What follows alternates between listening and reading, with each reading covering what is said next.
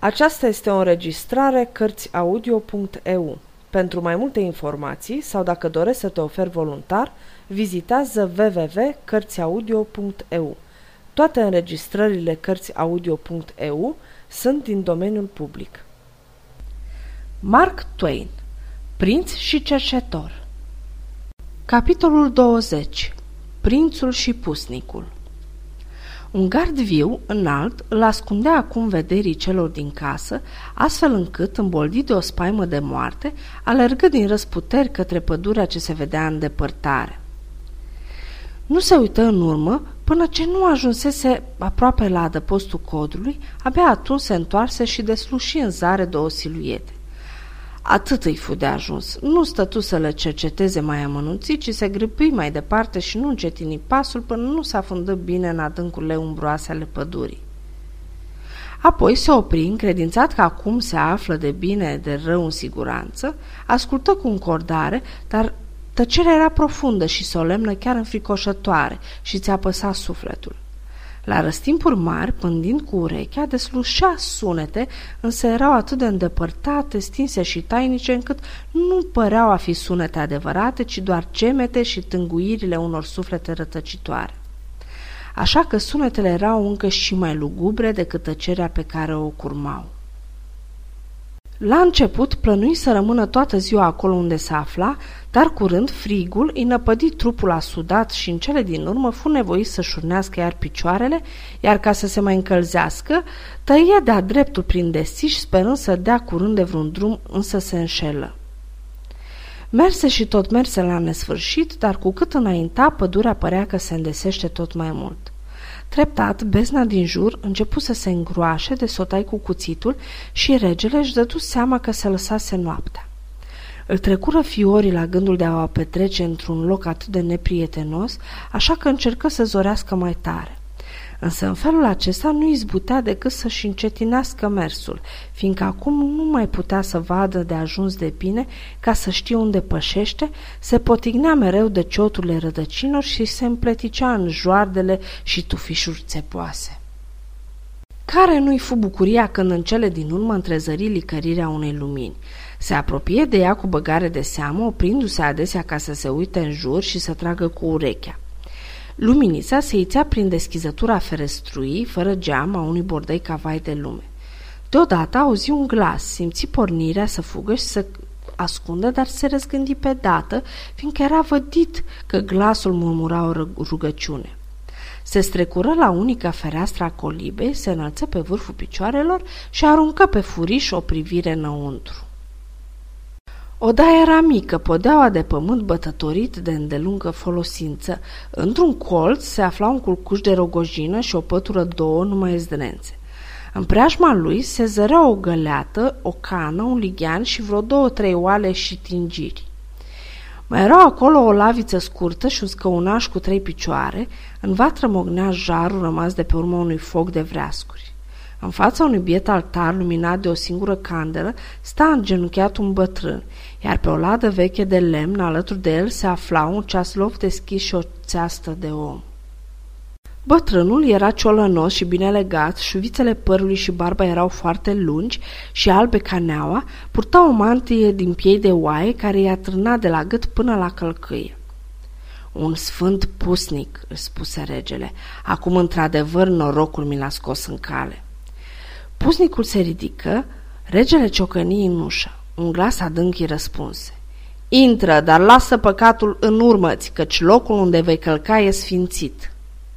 Regele intră și se opri în prag. Pusnicul întoarse spre niște ochi sclipitori neastâmpărați și zise. Cine ești? Sunt regele, fu răspunsul dat cu o senină simplitate. Fii binevenit, rege, strigă pusnicul cu înflăcărare. Apoi, foindu-se de colo până colo într-un zor înfrigurat și repetând într-una binevenit, binevenit, de retică lavița, îi făcu loc regelui să stea pe ea lângă vatră, mai aruncă niște vreascuri pe foc și în cele din urmă începu să măsoare podeaua în lung și în lat cu pași nervoși.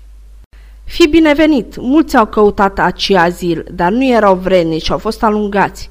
Însă un rege care își lapă de coroana și nici că dă prețuire de șartelor mărire ale rangului său, înveșmântându-și trupul în zdrențe spre a-și închina viața sfințeniei și pedepsirii cărnii, acela e vrednic, acela e binevenit și își va petrece aici zilele, până ce moartea îi va curma firul vieții. Regele se grăbi să-l întrerupă și să-l lămurească, însă pusnicul nici nu luă în seamă, de parcă nici nu-l auzea și își urmă netulbura vorba cu glas ridicat și energie crescândă. Și te vei afla cu inima împăcată aci. Nimeni nu va da de urma ascunzișului tău să te tulbure cu rugăminți spre a te înturna la acea sreabădă și prostească viață pe care Domnul te-a îndemnat să o părăsești. Aci te vei ruga, vei pătrunde în învățătura Sfintei Scripturi, vei cugeta asupra rătăcirilor și amăgirilor acestei lumi și asupra nețărmuritelor bucurii ale lumii viitoare. Te vei hrăni cu coș de pâine și buruieni și îți vei pedepsi zilnic trupul biciuindu-l spre curățirea sufletului. Vei purta pe piele o cămașă din păr de fiară, vei bea numai apă și vei fi cu inima împăcată. Da, pe deplin împăcată, căci oricine va veni spre a te căuta, își va vedea iar de drum amăgit. Nu-ți vor da de urmă, nu te vor hărțui. Tot străbătând în unghi și în latodăița, bătrânul încetă de a mai vorbi cu glas tare și se porni să mormăi. Regele se folosi de acest prilej ca să-i înfățișeze situația sa cu o elocință inspirată de stingherirea și neliniștea ce-l cuprinseseră. Însă pusnicul își văzu de mormăiala lui și habar n-a avut de băiat. Tot mormăind, se apropie de rege și îi spuse St, îți voi dezvălui o taină. Se aplecă să o împărtășească, dar se stăpâni și trase cu urechea. După vreo câteva clipe se duse tiptil până la deschizătura ferestrei, scoase capul afară și străpunse cu privirea umbrele înserării. Apoi se întoarse tot tiptil își plecă fața până aproape de a regelui și șopti. Sunt un arhanghel. Regele a avut o tresărire bruscă și spuse, dar da Domnul să mă aflu iar cu nelegiuiții ăia, căci vai mie, acum sunt prizonierul unui nebun. Temerile sale crescuseră și se putea citi limpede pe chip. Cu glas căzut și ațățat, pusticul urmă. Văd că simți ce duh plutește în jurul. Pe chipul tău s-a sugrăvit teama cu cernică.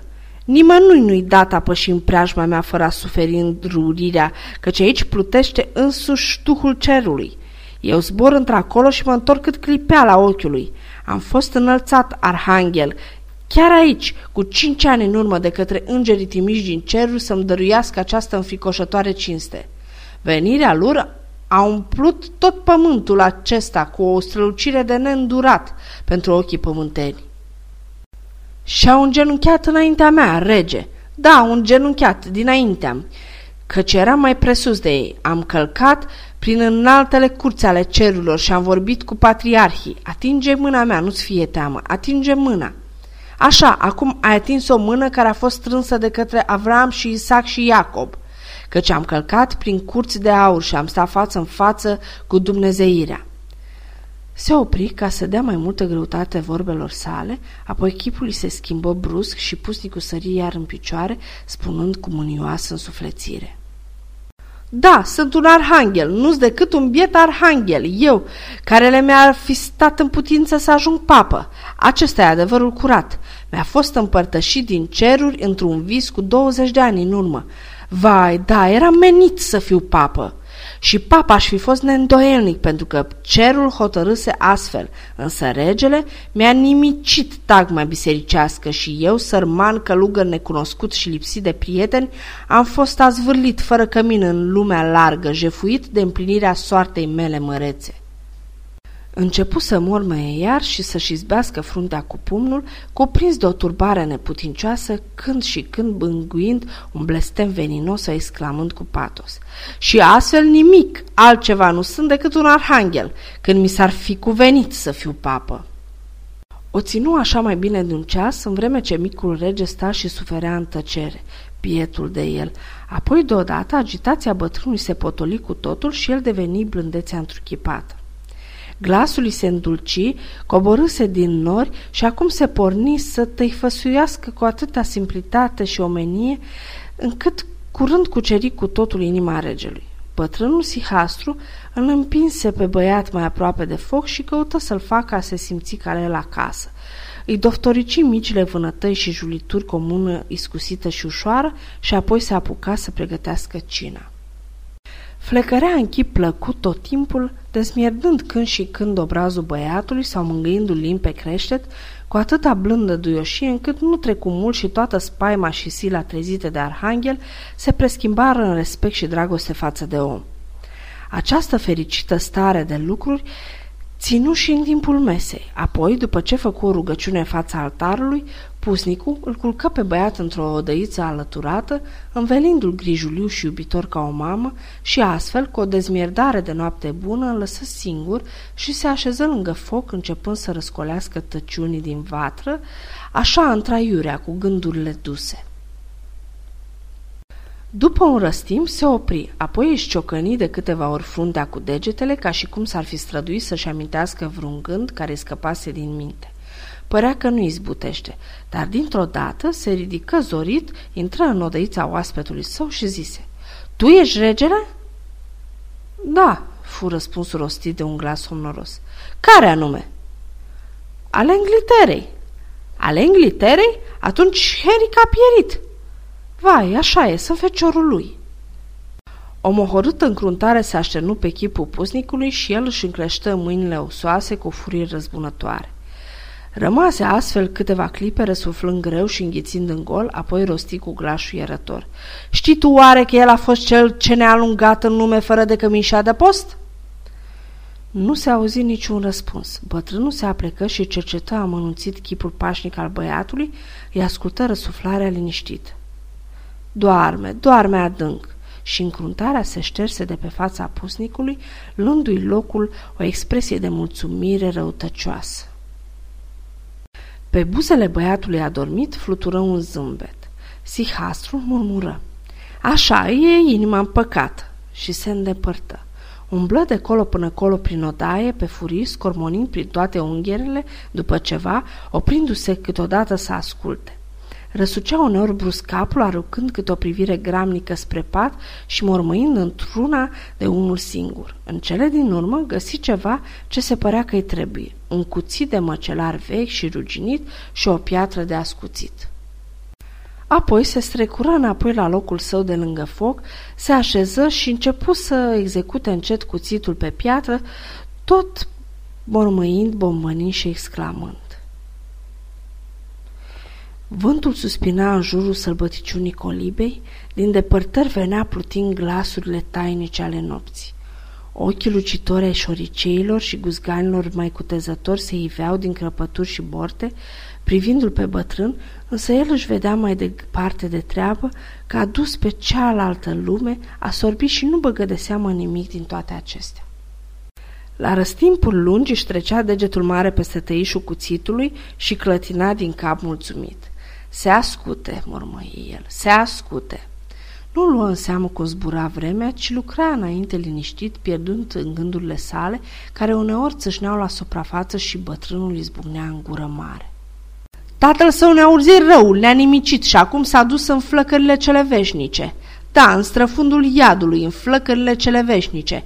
A scăpat de răzbunarea noastră, dar a fost vrerea Domnului. Da, vrerea Domnului a fost, nu ni se cade a cârtni. Însă n-a scăpat de flăcările iadului, nu, n-a scăpat de flăcările de ne focul nemilos necruțător și care dăinuie în vecii vecilor. Și astfel tot ascuțea și ascuțea într-una, murmurând, scoțând câte un chiot înăbușit și râcâitor, alteori prizând să îndruge iar. Tatăl său a pus totul la cale, sunt doar un arhanghel, de nu mi-ar fi stat el în cale, aș fi fost papă. Regele se învârti prin somn. Pusnicul se repezi fără zgomul la căpătâiul patului și îngenunchia, plecându-se asupra celui adormit cu cuțitul ridicat. Băiatul se răsuci iarăși, ochii săi se deschiseră o clipă, însă nu era în ei niciun strop de cunoștință, așa că nu vedeau nimic. În clipa următoare, răsuflarea lui regulată arăta că doarme la fel de adânc. Pusnicul pândi și ascultă câtva vreme în aceeași poziție, abia răsuflând. Apoi coborâ încet brațul, dar numai decât se depărtă zicându-și. A trecut cu mult de miezul nopții, dar nu-i potrivit să scoată vreun strigă ce din întâmplare s-ar putea să ajungă la uzul vreunui drumeț. Lunecând ca o umbră prin bordei, se roti și culese aici o zranță colo alta, apoi se întoarse și încetișor și cu grijă izbuti să lege gleznele regelui fără a-l trezi. După aceea, voi să-i lege încheieturile mâinilor, încercă de câteva ori să-i le încrucișeze, însă băiatul trăgea mereu ba o mână, ba alta, tocmai când era gata să-i treacă legătura peste ele. În cele din urmă însă, când arhanghelul era aproape să-și piardă nădejdea, băiatul și încrucișă singur mâinile și în clipa următoare erau legate. Apoi, o legătură fu trecută pe subărbia băiatului, trasă peste cap și înodată zdravăn și așa de ușor și așa de treptat și de iscusit fuseră îmbinate nodurile, încât tot timpul acestei operații băiatul dormi în tihnă fără să se clintească. Sfârșitul capitolului 20